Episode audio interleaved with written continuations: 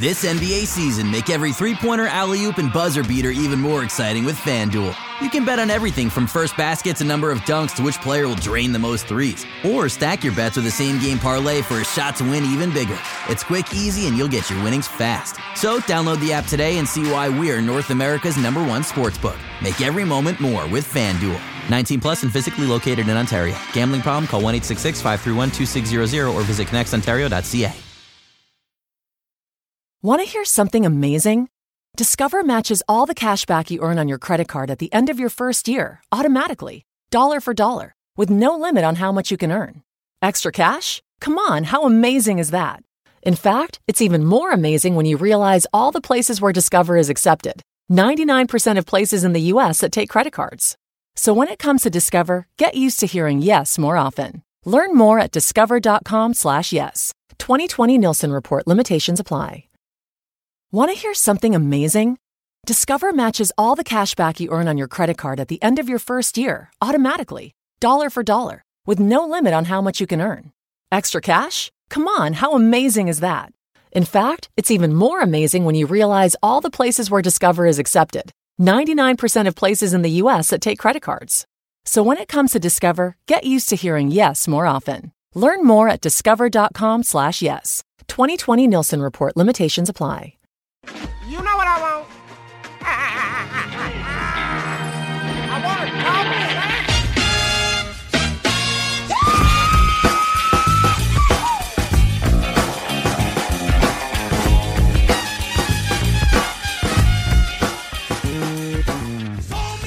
Hello and welcome to the Raptors Weekly Podcast. I'm Rose Samson Folk, and today I'm joined by a friend and a wonderful writer, in my opinion, probably the best writer on the scene in Toronto, Blake Murphy of The Athletic. How are you doing today, man? I'm doing well, man. Uh, walked around the city and my house and didn't run into a single arachnid, so I'm off to uh, off to a pretty good start over here. How about you? Uh, oh, no arachnids for you. I there was a tarantula in my house yesterday. How serendipitous of you to ask. That's crazy. Um, that's wild. What what did you do? Well, it was in the laundry room, and as good a person as I want to be, I want to say I took it in stride and just said, I guess it gets to live. And I do feel bad, but it did die yesterday.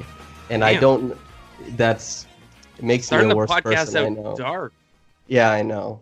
But it's a scary thing. I'm from Canada. I don't have much experience with tarantulas. So this massive hairy spider sharing my living quarters was not cool with me. I it makes me a worse person, but I, I have to be honest. I don't want to get like too specific here, I guess, but like I'm curious. A tarantula's a pretty big spider. What did you like? You couldn't just like step on it, right? You would have had to get some weaponry. Well, see, this is why it's so interesting. I have a, a slide, you know, like a sandal that I reserve for cockroaches. And cockroaches, they're a pretty good foe as well. I'm not a big fan of those either. And I thought maybe that that would be the way to go. But I had to flush it out because it was hiding. And so what I ended up using was, and this is going to sound pretty bad, but I brought it and ran it into a corner. And then I lined up a decently sized rock with the corner Oh, and no. dropped the rock straight down and that actually worked pretty well so that was that was how i did it Man, you're uh for a guy who puts on a nice front, you're uh you're evil a little evil inside. are we sure i put on a nice front I think so. oh okay well at least i know Seem like a nice boy. a nice boy okay the first question i have for you that isn't related to tarantulas or arachnids or how your day has been from your fantastic Terence Davis piece, which, listener, I urge you to go read it on The Athletic. There's a quote that I thought was pretty great in there. We used to tell him all the time, son, the word of God is that so man think it, so he is. So if you think it, the sky's the limit, said Davis Sr., Terence Davis's father. You've spent a lot of time covering guys like Norman Powell, Pascal Siakam, Fred VanVleet. What part do you think self belief plays in their success and progression? Because it's a big story of theirs. And is their version of self belief so much different than their contemporary contemporaries who have never broken through in that way. Yeah, I don't. I mean, obviously, I can't compare to guys who didn't make it or I haven't talked to or whatever. But I think it's a huge component of it, and I think honestly, this is this is going to get more um, like analytical than I think you probably expected. But um, there are some fields of research, like at draft time, um, about how certain personality types fit in different environments. And, and, when I was in when I was in school, like I got a business degree before I started writing, and my focus was mostly in organizational behavior.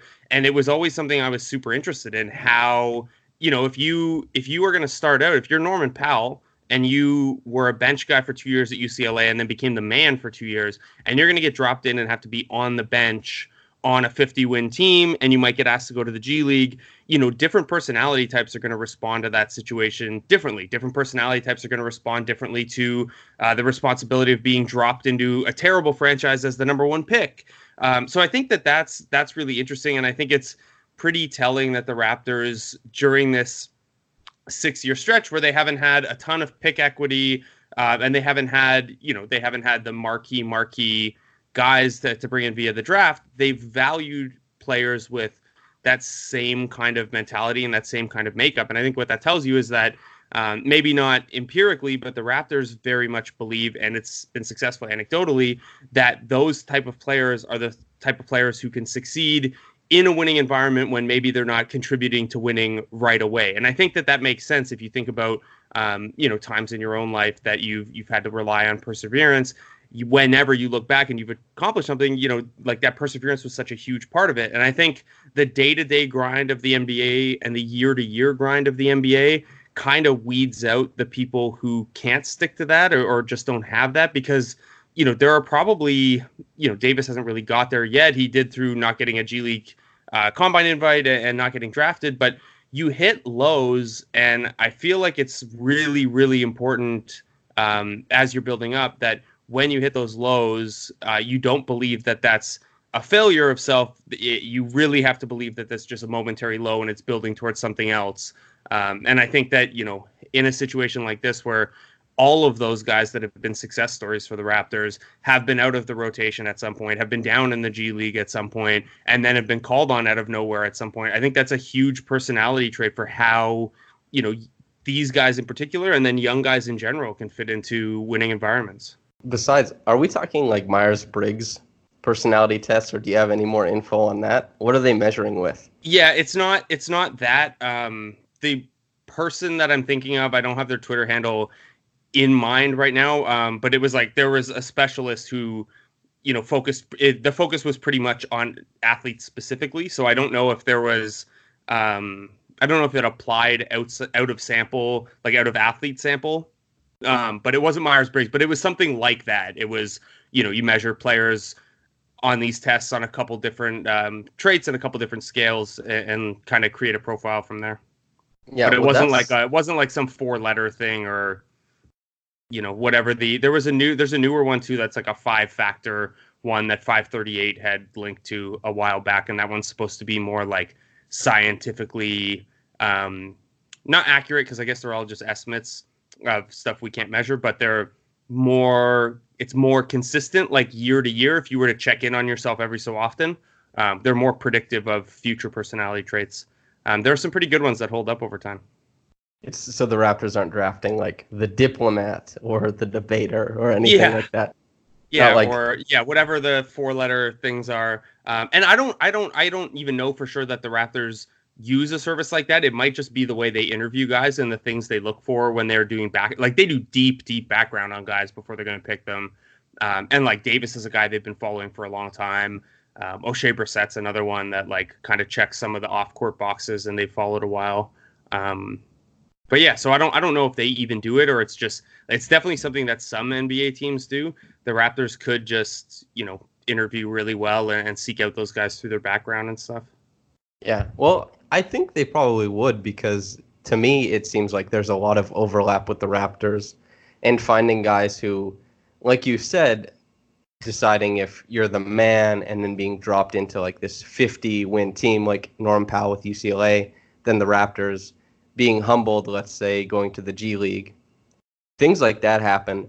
And the types of guys who are able to have the confidence of self, but that confidence of self doesn't inflate them to thinking they're deserving of something on the team, just that they deserve to be on the team and serve a role. You know what Yeah. I mean? It's really yeah. Well, there's a there was another quote that um, Terence Davis Sr. gave me, which was like he he was kind of talking about how he always tried to instill in Terence Jr. Um, the difference between confidence and arrogance, and, and how that's a thin line, and you always have to be confident, but you can't be confident to the point of arrogant. Um, I don't know if that quote actually made the final copy of the story or not. Terence's dad was awesome. His both of his parents are just like the sweetest people. Um, anyway, that's that's not to your point, but no, that makes sense. What was the process like trying to reach out to them? Was that difficult or were they easily available for that? No, um, it was pretty like honestly, I don't know like how much of this I should share, but like Oh, Terence, well, I don't want to Terence force was you the, into no, it's fine. I it just like I'm sure it's nothing. It just like Terence was the most helpful player I've ever interviewed. Um, like I sat down with him for a while, and like at the end, I was like, because I had I had seen um or some of the research that I'd done based on like his of, of his family situation and stuff like that um, from other people's articles he said was inaccurate uh, so I just kind of asked like if he'd mind if I talked to his parents, and he hooked me up and helped me like get the phone numbers for like all his high school coaches and college coaches and stuff like that. And it That's- was cool. He, Yeah, that is helpful. cool. Yeah. Well, how do you do you find players when you're interviewing like them them like that? You said he was the most helpful ever. Like, how different is that to have a player give you the numbers and even to dive in a deep, a little bit deeper, just from your perspective, when you start writing a feature like that about somebody, is this is that common, or usually do you have to establish like a lot of trust through a lot of talk earlier on, the day to day, the practices, things like that, and then say, do you mind if I talk to somebody close to you? Like I remember your Jordan Loyd feature from last year that was really in depth and had quotes from a lot of places. It like how how difficult do you find that process? Um, honestly, I don't have a ton of experience doing those, right? Like, I, I, I haven't written very many of the, like, I've done feature stuff on guys, like the Oshae thing I had last week that I just pulled together from one interview and stuff like that. Um, but I've never, I haven't really gone this deep all that often. In terms of like the getting numbers thing, I had never even thought to ask before, but it's just like kind of where my conversation with him went. And then when it came up, we had like we were in the process of it was the first time I'd or second time I'd ever talked to him, I think. Um, and it was just like the rapport was building up well, uh, where I felt comfortable doing that, and he felt comfortable. Um, but yeah, it's not something I've done. I've done super often. Interesting. Um, getting tried. more, Yeah. yeah, getting more into his play style then, because if you are wondering, listener, about his journey to the league, Blake's piece is really good at shelling that out and getting that out. But are there any benchmarks you're certain he'll hit in the NBA or G League? And who's his closest comparison in the league? Oh man, I don't like player comparisons. Um, Uh, so I mean, the thing with him is, and this has been, I feel like I haven't done the best job of communicating the what I mean by this. Like, it seems almost like an insult, but I mean it as a very big compliment for a rookie player coming into a winning situation. He has a lot of complementary skills and a lot of like a lot of skills that uh, work in a secondary role. And what I mean by that is like he's not a good enough lead ball handler yet to run a unit effectively as point guard. But if he's your second ball handler or third ball handler on the floor, you're in pretty good shape because he can run those weaves, he can run a pick and roll, he can keep the um, the offense flowing and, and make those passes. Um, you know, he's not an elite shooter, but he can knock them down and he'll shoot them willingly. He's not an elite uh, perimeter defender, and Nick Nurse has talked about how he needs to get a little more consistent with that. But he can guard guys, and he can with his length he can probably guard three positions in a pinch. He's probably more of a two-one defender right now, but like maybe some threes in a pinch. Um, so he just does a lot of those smaller things well that make his he's his skill sets like kind of plug and play. Like it wouldn't really matter what lineup he's out there with. Uh, he should be able to fit a role, and that's like a lot of times guys come in with one really established skill and they're trying to build up the rest of the stuff, and he's kind of like you know jack of all jack of all trades master of none to like steal a cliche phrase. Um, and i think that, that that's what kind of made me optimistic about him. I think he could just fit in like they're going to start fred VanVleet or norman powell at the two most of the time but like strictly in terms of lineup construction you could drop davis in there and i think it would be fine. Um, you could drop him into a bench unit that has um, VanVleet and Ibaka, and i think he'd work well with that. You could picture him in some of the lowry and bench units if that's how the rotations end up getting staggered. Um, I just think he fits a couple ways like that. He has, uh, uh, and and then the counter to that obviously is that you know having that kind of balance of skills but no elite skill, it shows that there's room to improve and that he might benefit from some you know 905 time to really sharpen some of those and turn them into high end weapons instead of you know average weapons. Was there anything he was hopeful of when you were speaking to him about his game? Um, not necessarily. He's, I mean, like like those other guys, he's kind of, you know, whatever role he gets thrown into. Like when they when he got into camp, um, or even pre-camp, really, they were trying to play him at point guard a lot because they wanted to see if he could pick it up quickly enough that he could be the third point guard this year. Um, obviously, it doesn't look like they're going to carry one of those, so um, that would have been helpful. And he was eager to do that. And then I think you saw in the last preseason game, they shifted him back to his natural role, and he was pretty excited to do that. Um, and he said today he's a little more comfortable in that one. Um, I didn't talk to him about the G League really. Uh, I talked to Norm a little bit about if if the young guys ask him about the G League and stuff. And um, I mean, I think that's something that those guys are at this point in the the Raptors culture. You know, I think those guys would be eager to do that kind of stuff too and go down and work on work on things. Um, but no, in terms of like one thing, he's like, "Yo, I'm going to show this," or "I'm going to knock down 40% of my threes or whatever. There's nothing like that really. But mm. we honestly, we mostly talked about like personal stuff. We didn't talk a ton about his game. Yeah. Well, for that piece, that makes sense. You spoke yeah. about the the third point guard situation. Is there? Do you foresee how the like? Do you have an expectation of how the Raptors are going to handle that position going forward? And does that match what you think will have the most, let's say, collinearity with with success going forward? Yeah, I, I, mean, I thought keeping so the news came down before we we uh, recorded that they waived Isaiah Taylor, which, barring some late change, will mean that Malcolm Miller has made the roster. Despite the positional imbalance, I think that's the right choice. I think Miller's in this weird spot where he was competing for the 15th role and now suddenly is competing for like 8, 9, 10 in the rotation um, because some of the other guys have been disappointing, and he's like a middle ground between the guys who can't defend and the guys who can't shoot, and he can do a little bit of both. Um, anyway, so in terms of the three point guards, no, they only have Lowry and VanVleet, and part of why I'm in favor of Powell starting more often is just not that you can't rotate two point guards that are starting together and stagger them all the time. Um, it's just a little tougher that way. And if one or both get in foul trouble or get hurt or something like that, um, it's a little tougher. But I think right now you look at it and um, they believe McCaw can play some point guard. I don't really love him there, um, but they think he's capable there. Davis has shown he can he can do it a little bit. He's going to be turnover prone probably. Um, and then I think the you know the thing that they're relying on a little bit more is that between Lowry, VanVleet, Siakam, and Gasol, you have a lot of guys who are playmakers. And if, say, Lowry and VanVleet can't be on the floor for whatever reason, well, you can run a little offense through Gasol, or you can put the ball in Siakam's hands. And as long as whoever's at 2 3 uh, have some shooting to their game, you know, you can run with him as the kind of de facto point guard. So I think they're going to piece it together that way. I think the hope right now is that Isaiah Taylor, once he clears waivers, agrees to sign a two-way deal as well, and then you can have 45 days of a third-string point guard from Isaiah Taylor too. Um, he might have too good of offers overseas, or might want to just stay in the G League so he can get that full-time call-up or something like that. But I think that's probably the hope right now, and if not him, uh, maybe another point guard falls into that two-way spot. Speaking of mixing it up, where you're talking about getting offense from guys like Gasol in a pinch or Siakam providing the passing that you might expect or playmaking you might expect from a lead guard. The Raptors aren't employing that third guard. They're probably going to have to switch up a couple things this year as far as lineups go, and Nurse will get creative, I'm sure. Is there any one lineup that you're specifically looking forward to this year that intrigues you? Yeah, I mean, I, we got a glimpse at it on Friday. I love the idea of OG, Siakam, Ibaka, and Gasol together. Um, I don't know that it's actually going to be good outside of specific matchups. Like I think if they nail down the zone defense and they rebound super well, like it can probably get by and might might be a plus just because that's five of your six best players on the floor.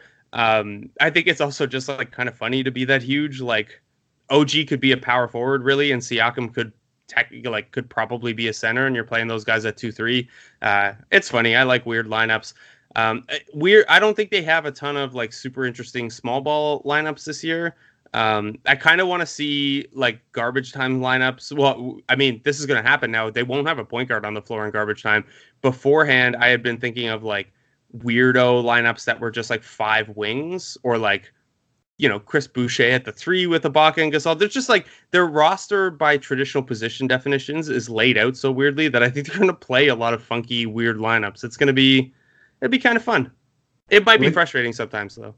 I'm yeah, I'm sure there will be points of frustration along the year, especially if you're only carrying two point guards, and that third point guard is usually a guy who just moves the chains. And like you were alluding to earlier, Malcolm Miller competing for the 15th, then the eighth and 9th. The Raptors opted for maybe the potential of the eighth, ninth guy who's a wing. It's stacked at a position that they don't have a need instead of going with the the third guard who just kind of moves the chains on offense and doesn't really do anything.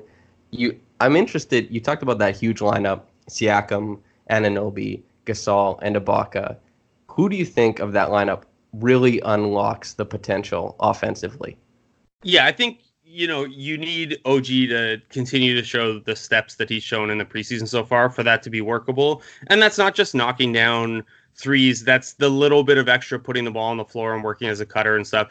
Um, I thought it was interesting when Nurse has talked about the Gasol Ibaka pairing. I think they see Gasol as the four on offense, just because like like Ibaka has kind of become like an elite offensive center in that role, and his like where his three point shooting came down last year, and he's not quite the passer Gasol is. It makes more sense functionally for Gasol to be the four, even though he's gigantic. Um, so you can invert some things that way. Like if Gasol was sharing some of the playmaking with Siakam, you could have OG work kind of in an inverted role where he's maybe more of an interior guy.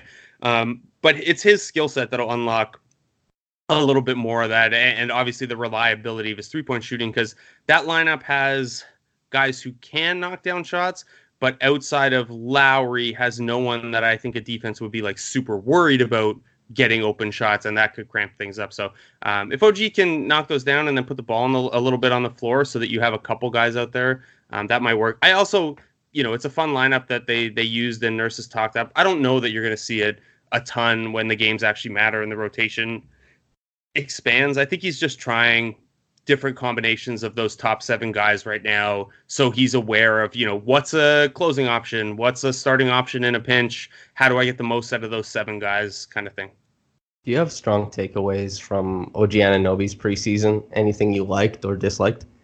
Oh yeah, I liked all of it. I thought, he, honestly, I thought he had a really good preseason. Um, you know, th- the first couple games maybe looked a little shaky because they were giving him so much extra responsibility and so much extra leash to make mistakes um, with the ball in his hands and playing almost like a pseudo Siakam role with some of those bench units and stuff. I think that's important. I think that's what you do in the summer. I think that's what you do in preseason. And I think how he looked in contrast on Friday when they shrunk his role back and suddenly he's playing with really good players, he looked amazing. I think he had what 16 or 18 points. He hit four threes.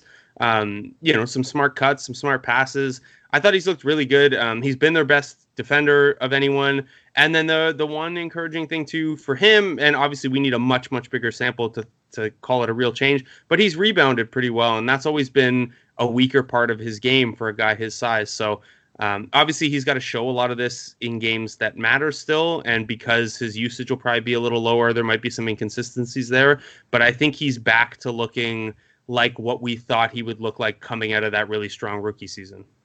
You talked about Terence Davis, the jack of all trades, master of none. OG Anunoby kind of had that quality. If you disregard, there are some elite aspects to his defense, but on offense, he was in the same position as Davis, when he came into the league, it was like he could dribble a little bit, he could shoot a little bit, and we're all waiting for that next step. What do you think comes first? A dribble package of any sort for OG, or the three point shot, and maybe even the pull up, more importantly? Yeah, I think the three point shot's a little further along right now. Uh, if you look, his release looks a little quicker and a little tighter this year.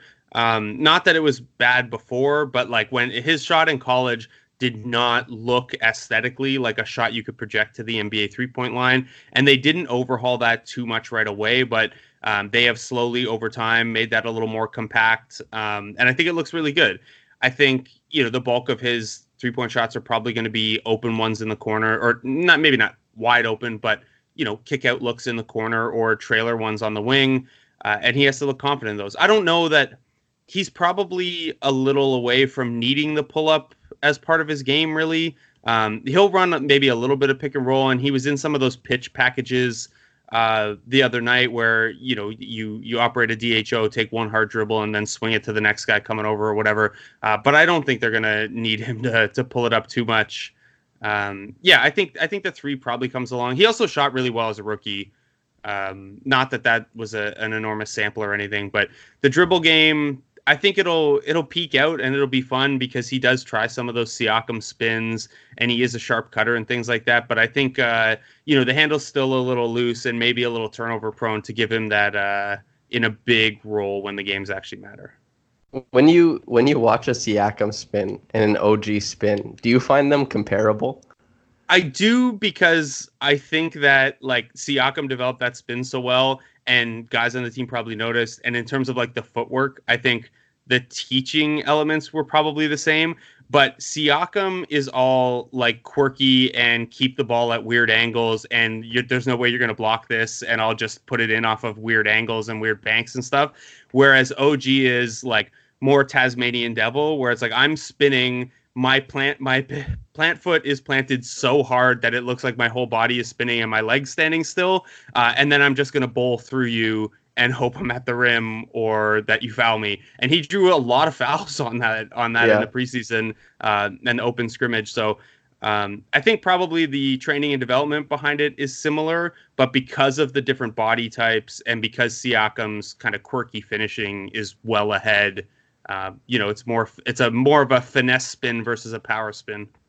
Right. Well, yeah, with Siakam, it's definitely it's the feel of it. You know, he feels the whole spin spinning off of the guy. Like he makes his first contact with the defender with his forearm or his shoulder, and he's kind of spinning around. He feels where the defender is on him the whole way before he goes up and finds his angle to finish at the rim. Whereas OG is just kind of this brute force. He starts the spin it doesn't really matter where the guy is defending him on his body. Like he's going to spin on that possession, and a lot of the times he's making his first contact with his back against the other guy. And like we saw with Markkanen, he just got plowed to the ground, and that's you know that's good enough offense if he can control that type of I guess brute strength when he's going downhill like that. And in that game, he he definitely could. There was another quote, um, this one from Norm Powell from your Terence Davis piece this team is built by workers. Do you think that that was the core ethic behind the championship run? Yeah, if I mean, yeah, there's. I feel like Kawhi fit that ethos, but I feel like that was also like to call that a championship run exclusively is maybe a little unfair to the guys who were there before. Like that was also like the defining characteristic of DeMar DeRozan in his career as well. Um, and Dwane Casey helped start to put that culture in place. Um, so I don't think it's exclusive to the championship year. I think a championship galvanizes something like that and emboldens it. And you know, now if someone comes in while the Raptors, you know, tap the ring on the table if a guy's not working. You you heard Nick Nurse's comments this week calling guys out for for not meeting the team's expected level of um, defensive intensity and hard work. So uh, I think they they've known for a while that that's what they look for in you know in their depth pieces and in building a culture. And now that they have a championship from doing that and the whole oh they had no lottery picks. Oh everyone was you know built on on their own or, or through the development system. And everyone on that team had some element of like chip on their shoulder or whatever. I think that you know they know that that builds a a winning culture and a sustainable culture. And I, I don't think you know i don't know how many wins that counts for in the regular season but i think it's going to remain uh, a priority for them in terms of uh, the culture building side. Yeah, I think that's why I asked. It's so interesting to me because it was a Dwane Casey ism and it was DeMar DeRozan's thing. And the no lottery picks thing was a thing, but they also traded for, you know, MV at players who were at one point MVP candidates and defensive player of the years. And so and, trade, and traded two lottery picks in that trade in DeMar right. and Jakob Poeltl. So, and the other people like Dwane Casey, DeMar DeRozan, who have had that ethos, haven't had that success. So that's why I'm, I was interested to like to hear what you thought of that. And it does remain a very interesting thing to me, like because it will be for the Raptors for the foreseeable future the tagline, and we'll see if it translates to more success outside of having the talent that the Raptors had last year. It's Yeah, I mean, I mean the honest thing is, is that first of all, like the hard work isn't going to be enough. The league is too talented. Um, also, most guys to get to that level, or uh, at least once they get to that, le- like most of those guys in the NBA work hard and have to work some semblance of hard. Obviously, the Raptors take it to another level, but they also had some talent, and you know, it's one of those things where had they not won, had they been bounced in the second round last year, uh, and this offseason looked a little different, like you know, then you're talking about a team that's built by hard work and it's all workers and you know they're getting the whole well you're on the treadmill kind of stuff. So the championship changes things but i don't think it should be like looked at as like oh that was the winning formula is just hard work. Because there are a lot of teams out there hard working hard and then you know it also undersells how talented the raptors were and things like that as well. It, it undersells Kyle Lowry's unironic galaxy brain as well. yes. I think that's that is the ethic of the of the Raptors championship run outside of I mean, Kawhi Leonard. and, and like you're you're like half joking about the galaxy brain thing but i think a part of what they're relying on with these seven guys the seven key rotation guys who are back is like yeah they're not you know they don't have the high end of Kawhi and they're going to miss Danny Green and none of the undercard guys have really popped but of the seven guys who are coming back i think you'd call at least five and probably six of them maybe all seven to some degree high IQ players most of them can pass all of them can defend to some degree so you have guys who kind of fit the well, now not only is there this institutional knowledge and this experience from the playoff run, but you have smart guys who are playing together for a second, third, fourth year in a row. Uh, and I think they're they're banking on, you know, some value from that as well. Yeah. Well, maybe that's why that we're workers thing fits the mold of this regular season so well and also can be retrofitted to the championship run because there is that quality of there's so many high IQ players on the floor that if we just have hard workers next to them, like Nick Nurse said in that quote where he was talking about Rondae Hollis Jefferson and Stanley Johnson not being up to par defensively, on the other end, he knew their chances would come, which is probably true if you're playing with guys like Gasol, Lowry, players who are that good at creating for other players. So it's I think it works to just stick to the hardworking mantra and let the talent and the IQ of players like Gasol, Lowry, Siakam, whoever's creating out there, do the rest and create for the hard workers. So it should be interesting. And maybe one last question for you before we get to the Twitter questions based off of that. You are playing next to a player on the Raptors. We'll be playing next to a lot of high IQ players. Who do you think benefits the most in their minutes with Lowry? Huh. That's an interesting one. I'm Yeah. going to say this is like a deeper one. So I don't think, you know, I don't think it'll come up a ton, but in watching them play together just for a couple of minutes the other night, I think Chris Boucher's best best path to playing a meaningful role, even in small bench minutes, is with Lowry and bench units. Like if you think back to how Bebe would look in those, or like any literally any center they threw at the Lowry and bench units, I think he's just so smart at putting guys in positions to succeed.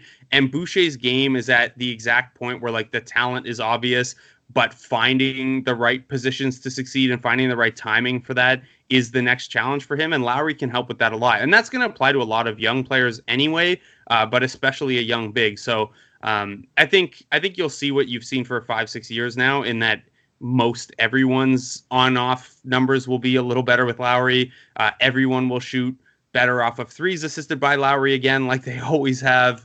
Uh, but yeah, Boucher is the one guy that I find interesting in terms of you know what his weaknesses are right now or limitations maybe is a better word uh, and lowry being a guy who can help him you know thrive around those or, or maximize those If Boucher can shoot the same percentage, like have a steady percentage from downtown and work the short roll as well as Nogueira did, then he'll be in the league till he's like 34. yeah i don't know about the boucher's not a bad passer but no one is a short roll passer like Bebe is a short roll passer. Bebe even passed like that, like he was in the short roll on the long roll. Like he would catch a lob and kick it out to a corner. Like Yeah. there's there's no comparison for for Bebe with that. Um, also, the one thing I know there's some Boucher excitement, and a lot of fantasy people have asked me about him. The three looks decent, and he he'll shoot it a lot. He doesn't really have a track record of it going in at a high percentage. So maybe just keep that in mind until we see it, you know, with a larger sample. Like I think he only shot like 30% in the G League last year. Yeah. I am a noted Boucher pessimist, and to Uh-oh. the chagrin of some. But that's Of Lewis. yeah, Lewis. That was when we were talking about his piece too. I was like, well, you know, this. I thought it was extremely well written, but I don't see the upside like he does. So that's it, VanVleet and Boucher is the the talking point for Lewis and I. So that's, Why are uh, you higher on VanVleet than he is, or lower? No, he's so high on VanVleet. I'm a, I VanVleet. I love his game, and I, I don't. I see him in the three and D mold. You know what I? You know what I mean? Like I don't see starting guard. I don't see lead guard just because he did good in the preseason. I wrote about this in my Yeah, he was really good. The black box report. I, I wrote about it how he kept widening the angles for his passes on the pick and roll and he spent more time on ball and that was really good and that created more opportunities. But he didn't do a lot of that last year. So that made his pick and roll viability not so great, which is obviously super important for a lead guard. But I need to see that in the regular season to kind of expect him to project as that. But I think that's fair, as it. well as the finishing. Yeah. Can't be a 54% finisher at the rim. That yeah, that and yeah. So it's it's that's the point of contention with Lewis and I. Everything else we seem to agree on, but Boucher and VanVleet, point of contention. Well, the nice thing about the nice thing about VanVleet is that you know we have and, and this is like a cop out answer when I get asked about like what'll happen in free agency with him, but like this is a whole year to find out. He's not extension eligible. You get to see him whether he starts at the two or comes off the bench or what. Um, you know, you can bump those minutes up to 30 minutes a game, see what he can give you in a bigger role, shifts more of the, you know, like when him and Lowry play together. If you want to shift more of that to VanVleet being the de facto one on offense and Lowry being off ball, you can do that and see. That's kind of the whole point of this year is be good, but within being good, see, you know, who is going to be able to give you what in 2021. He's 2011 Trevor Ariza as a point guard, except shoots better. That's that's what I see. You know what I mean? Like a three and D guy. Yeah, that's uh I mean that 3 is nice. It, oh, it's so nice. Most 3 and D guys can't pass like that though. But but he is already a point guard, so like the limitations of Yeah. his defending. That that's what I mean. Yeah, I got you. It is it is a little interesting that like and again, I thought he had a pretty he had a pretty strong preseason operating the pick and roll, but I've always found it a little interesting that like he always looks like such a smart and savvy passer the rest of the time and then it's just in pick and roll where I felt like his playmaking has been a little behind historically. Um I don't know. I'm that might come along though, man. Yeah, that's that's what I was thinking. That's why I'm waiting for that. He's he's a nifty baseline passer. I find he does a lot of really good work along there. Yeah, and he nashes the pick and roll really well, but I think sometimes he just dribbles out too much of the clock doing that. Well, it's it depends if he's nashing it to get the switch, like the one that Rubio and Gasol were always getting at the World Cup, or if he's just resetting the offense back Right. out because he did he did that a lot last year. He was like, "All right, here we go, let's run it again, man," and it was like, Yeah. "Damn, there's 11 seconds on the clock." But And that's that's an interesting thing too. And I talked to him about it a little bit in preseason. Is like last year, I think I can't remember if he had the highest portion or just like one of the highest portions of his field goal attempts that came late in the clock.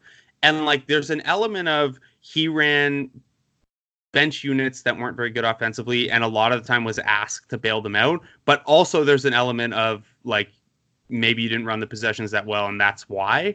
Um, so there's like some chicken or the egg with that number, and obviously late clock heaves you're going to shoot worse on. So I wonder if he can clean that up, or if the bench units are just a little more functional. Does his field goal percentage just come up a little naturally anyway?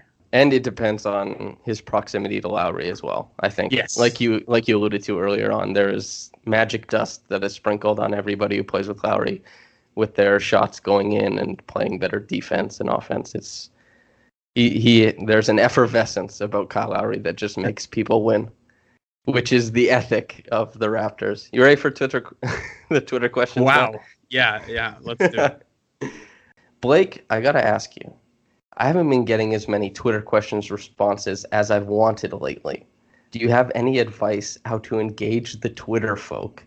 Is there anything provocative I can say in my tweets to engage more questions? No. Um, and honestly, I didn't retweet it because like the last time I did that for like one of mine and Will's or whatever, we had like 50 questions, and it was just way too overwhelming to work through.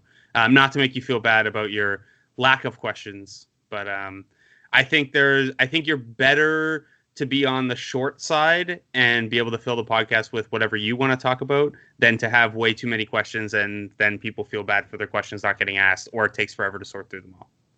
Yeah, I think you're all that's, Uh, it's uh, it's a work in progress. The first question from a colleague of mine, Matt Shantz, who is also probably in the Blake Murphy blogging tree, I assume.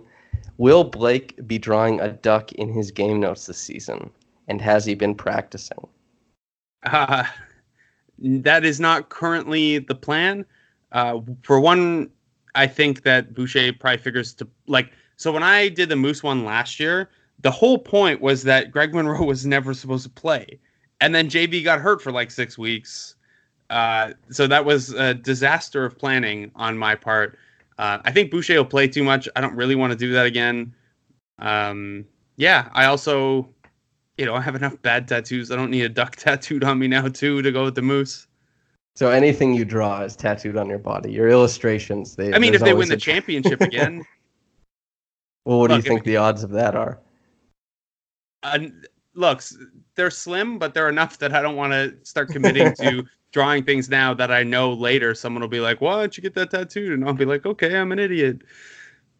Yeah. Uh, no, no plans to draw anything right now. We'll we'll see. We kicked around last year at one point. I kicked around with someone the idea of McCaw getting a drawing, and I draw a little bird. Um, I don't think that. I think he's probably going to play too often for that as well. I might. I don't know. I'll see what comes up with uh, the end of bench guys and see if I can see if there's anything there. As far as consistency with that, the drawing, the illustration part of it all, you seemed pretty consistent with that. Did you truly tweet out a, the picture of Moose every time you drew it during the game? Uh, So I think there was there was one game I definitely didn't, and I realized after the game that I forgot, and I blamed it on something else. I remember tweeting, "No moose drawing today for whatever reason." I just made something up. I just totally forgot the drive.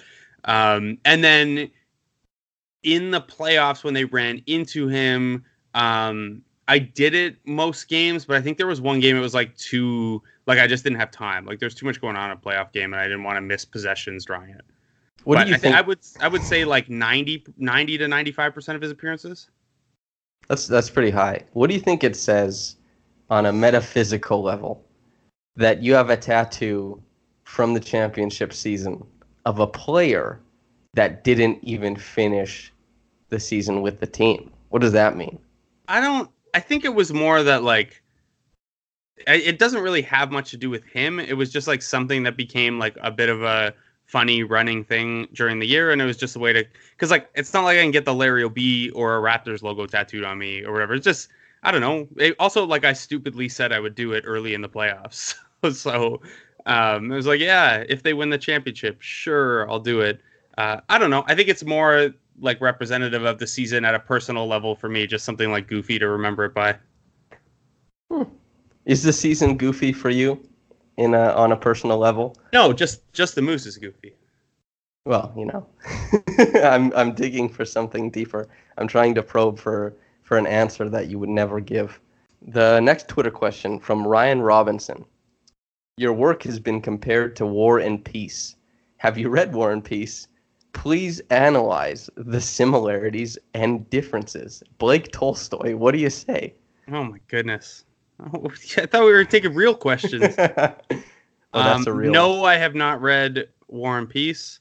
Uh, if I was one of those people though that changed my Twitter name to funny puns all the time, my name right now would definitely be Warren, like W A R R E N Peace. So I'm I going think- by now. Yeah, that one I think is done quite often. I would Oh, yeah? assume. Yeah, Even- but th- those people didn't have Jack Armstrong call them that on the broadcast. So Is that what? Did he compare it to Leo Tolstoy, like War and Peace? yeah, him and him and Matt were talking about the piece on air, and like they were saying nice things, but then they went off into like a tangent of roasting me for a little bit, Oh. where Jack was like, "Man, he loves to write," and Devlin was like, "Yeah, it took me a couple days to read," and then oh, it's like War and Peace. Oh, I only saw like the 30 second clip where Jack just said like that your piece was great. I didn't hear the rest of it. That is so illuminating. Okay. You Yeah, are like Tolstoy then. Now that I think of it, definitely. War and Peace. That's that's your pseudonym going forward. Sure. All right. Third question from Greg Wright. FEV has looked great in the preseason, and Nurse has also been praising his performance in cap. Camp, sorry. What type of statistical production do you expect from him this year? And what type of deal do you think he will command on the open market this offseason? Yeah, so the deal thing, that's kind of what I was talking about earlier, where like I almost feel like I have to cop out because you know this this year is going to determine so much. Like this is such a huge. He averaged 28 minutes a game last year in 64 games, but like that's going to be up over 30 this year and hopefully around 70 games. Um, if I were to guess right now, like this is unfortunate, but like you look at the few teams that do have cap space next summer and where they are in terms of age and progression and where they might have a need. And then you look at the Raptors' desire to maintain 2021 flexibility. Um, you know, I could see there being an incongruence there between what VanVleet like. I would think VanVleet is entering that market like hoping for 20 million, and I think the Raptors are probably, you know, have maybe 12 to 15 in mind. Like his cap hold's going to be just shy of 18, and like that's probably a reasonable expectation for him. Like it's going to be tough. Like no one, there are only four teams that project to have cap space. So like they, the Raptors, obviously, as a you know, you want players to get paid, you want guys to get their money, um, but there might, you know, if if those four teams spend their cap space elsewhere or decide that VanVleet's not a starter, um, then maybe it gets cheap. But I don't know, man. I think I think you really got to see what he looks like right now. I think I would guess right now that like you know the Raptors have something in the 12 to 14 range in their head, and he has something in the 20 range in his head, and we're gonna see over the course of this year whether the Raptors number comes up to his or his goes down to theirs, or uh, you know if there's still that that gap. A quick By the way, I'm just Yes. making those numbers up like to roughly illustrate the situation. I'm not reporting that that's what where the size. VanVleet's not extension eligible, so um, those numbers wouldn't really matter anyway. But that was a true Zach Lowe moment. oh, Clarifying the, like to, to be clear, I'm not reporting. Yeah. That's Yeah, that's um, exactly it. in terms of the numbers, he averaged 11 points and 4.8 assists last year. Um, I'm gonna say like 14 points and six assists. I know that's not a huge jump, but like I also didn't realize he averaged 28 minutes last year. Maybe I'll say 15 points and six assists. I think he's gonna hit a ton of threes this year. I think so too. You have your hesitancy to do player comparisons is the same hesitancy I have to project numbers. I hate projecting numbers.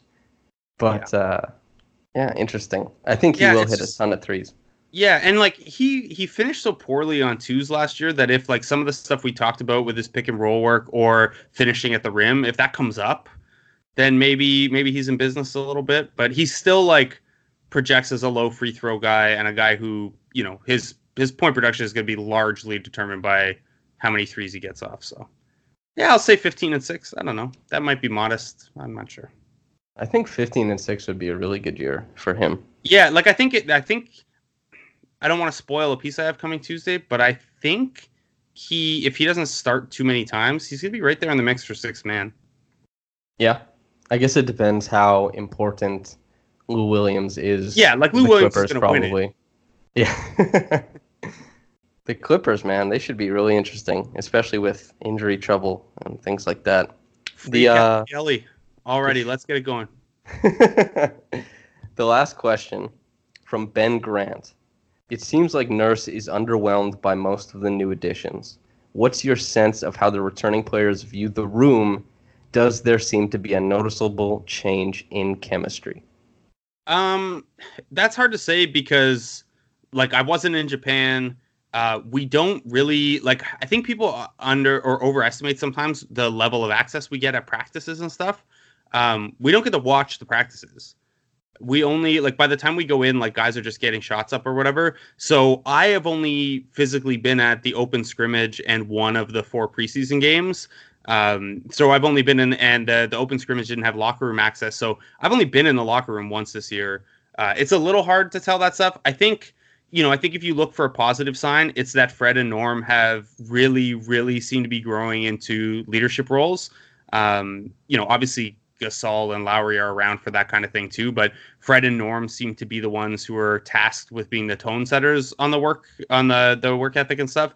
Um, I probably need to be around a little bit more and like see that stuff up close uh, to really say. Like I, I thought, you know, Stanley Johnson, for example, I thought he took Nurse's words well in terms of how he came out approach wise Friday. Uh, I thought it was the hardest he'd look he'd worked on defense and the best he'd looked on defense in the preseason but also he like fumbled away everything on offense. So um you know sometimes it's not just effort but i i think it'll be okay man. I think you know there's probably an allowance to some degree for like guys are new. Um terence davis is a rookie. Some of the other guys are rookies. And then you know no, guys don't come into new teams and figure it out right away all that often. So i think it'll be okay. I have two more questions, and these aren't Twitter questions. These are just from from me. The first of which, are there two or three players league wide that you perceive as really underrated and you'd like the Raptors to target? Um, like in trade? What whatever like whether it's pickup free agency in the future or in trade like i know you keep an eye on a lot of guys around the league so are there people that you seem to think are much better than they're perceived as that you think the raptors could capitalize on in trying to go after um there are a few like like if taylor doesn't take one of the two-way spots i have a short list of guys that i, I wouldn't mind in there um unfortunately not a lot of them are point guards uh, which is what i think they'd need to do with that spot um around the league i don't i don't really know like um he doesn't there he's not a fit with the Raptors. I guess maybe next year he could be a fit with the Raptors, but like Khem Birch is better than being a third string center. Not to be like all Canadian about it, but he's better than being Orlando's third string center, and he's on a pretty affordable deal. Um, this is a hard one off the top of my head, just like without looking at rosters and stuff like that. Um, I'm trying to think who else. He comes up every year around trade deadline time. Uh, again, not a, a guy that it, it, won't really make sense for the Raptors this year, but I wanted last year before the Gasol thing happened. Like E'Twaun Moore with the Pelicans, I feel mm-hmm. like is is underrated and like on a reasonable contract and does the kind of things like it won't be Toronto, but if New Orleans falls out of the playoffs race and is trying to sell off pieces, like someone should really want E'Twaun Moore as like a tenth man or like offensive sub uh, for the play for the playoffs. Um, yeah, it's hard off the top of my head to E'Twaun can shoot it, man. Yeah, he and he's got that nice. He's got that it. nice floater game. He's definitely going to drop thirty in the opener. Well, okay, that was my next question too. Is there are there any things that you're looking for specifically in the opener? Buddy, Nickeil Alexander Walker. he's uh he's um he's awesome by the way. Like I know I just mentioned Khem Birch as a Canadian guy, but Nickeil's really good, I think. Like I think he may have locked down the backup point guard spot, or as much as they're going to have a backup. I guess their third guard is the better way to call it because Lonzo yeah. and Jrue are both kind of point guards. Um, yeah, I think he's good and fun. I'm a huge Jrue Holiday fan, so that would be cool. Um, and then obviously the rings and banner rising. I think it's hilarious that um, they're trying to get people not to post the replica rings that they're giving out on social media, but people can get those as early as like seven and the ring ceremony's not till eight. Like, there's no way that's going an hour without everyone putting it on social media. Um, yeah. No, it'll be I cool, man. I, I'm, yeah, I'm really uh, sorry I coughed there. Um, I'm really curious to see like what the what they. I mean, I know the fans will be good, but the reaction from the players. Um, I'm curious to see what that'll be like and just how emotional be and yeah. I don't I don't know about the Raptors being seven point favorites. Like I feel like that you can't help but have an emotional hangover in a game like that. Yeah, and whether it drives them one way or the other. Yeah. I'm sure seven seven points probably doesn't account for which way it'll drive either. Yeah. Good or I guess bad. the Zion thing maybe Zion just balances out the the downside of the emotional thing, but yeah. Yeah, well, it's gonna be a charged up game. It would be kind of depressing in an exciting way if Zion had been healthy and he had gone like 13 of 15 from the field against them. and just it's like oh my god maybe here's what you do to avoid that like emotional hangover just start five guys who weren't there last year bring all the regular guys off the bench so they get a couple minutes to compose themselves and stuff terence be... davis can start a point guard in the opener and yeah you know, stanley johnson Rondae, all those guys that would be so funny um, oh, I also forgot to say it is is something I have to say every time I talk about Jrue Holiday, but he is the best player in the league. I've been carrying this on for a year, and I have to say it every time it comes up. So that's a rule for me. And for Blake, before I let you go, um, is there anything you'd like to plug? You alluded to a piece coming out in a bit, uh, a couple days about oh yeah, Fred Van that's, just, anything like that? crazy. No, that's just like a predictions piece for the year. Um, you can follow all my stuff at the Athletic. Um, I'm on Twitter at Blake Murphy ODC, and then yeah, all my works at the Athletic. Please subscribe. Just subscribe off of, off of one of my articles, so I get all the credit. You know. You have Um, a- usually I have discount codes kicking around, so just DM me. Okay, I thought you were going to shout out a discount code here, but yes, DM Blake. Yeah, I don't know what the current one is. I'd have to look it up. Sorry. It's yeah. J.E. Skeets had one off the cuff, but I guess his his DMs probably aren't open. Yeah, I think it's like theathletic.com slash we the six, like the number six, but I don't know if that one's active yet or if it's just for like the podcast rollouts and stuff. Mm. You could try it. All right, you heard it, listener. And for me, I've been Samson Folk, your host, and uh, Blake. Wait, you've been? you- Are you not him anymore? No, the the last 28 seconds of the podcast, I I am not someone else, and it's just completely different thing. The- the- Possessed by the- the uh the soul of the tarantula. Yeah, exactly. The nice front leaves, Blake. It's out of here. And ironically, the one that says "Have a blessed day" is the evil one. yeah, it's just like dripping with sarcasm. Could you imagine? That would be so funny. All right. Um, yeah. And for me, I have been your host, Samson Folk. I am your host, Samson Folk. And uh, thank you so much for listening. Blake, thank you very much for coming on. It's been Thanks a for treat. having me, buddy. Yeah, and uh, I'll let you get back to your day. And listener, you as well, but not before I say whether you're listening to this in the morning or at night. Have a blessed day and goodbye. Want to hear something amazing?